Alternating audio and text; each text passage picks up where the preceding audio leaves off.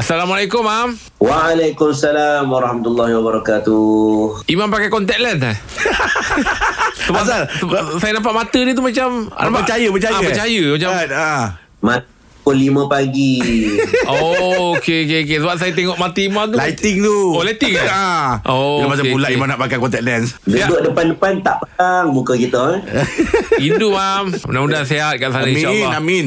Okey, Mam. Berbalik pada soalan ni, Mam. Eh. Kenapa ada orang uh, lepas solat fardu beralih tempat untuk solat sunat? Kenapa dia tak semayang kat situ je? Ah, okey baik. Memang memang memang itu bukan biasa-biasa itu dapat pahala sunat tu.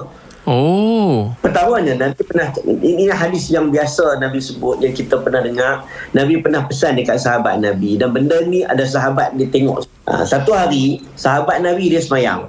Dia semayang lepas semayang Jumaat. Assalamualaikum warahmatullahi Assalamualaikum warahmatullahi dia bangun.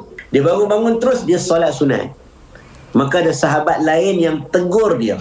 Okey, sahabat lain tegur dia. Dia kata apa? Nabi pernah cakap dekat aku. Kalau solat, lepas solat, jangan bangun terus satu solat yang lain, sunat yang lain. Mm. Melainkan uh, diselangi dengan cakap-cakap sikit ke, balik rumah dulu ke.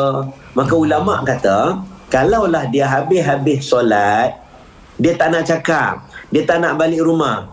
Paling kurang Assalamualaikum warahmatullahi dia tak dia tak wirid uh, sekalipun. Uh, sebab wirid okey lah tapi dia tak wirid. Dia bangun-bangun terus.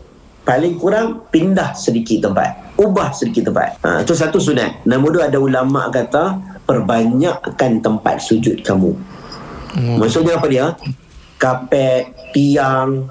Lagi banyak tempat kita solat benda tu akan jadi saksi kita dekat hari akhirat. Okey.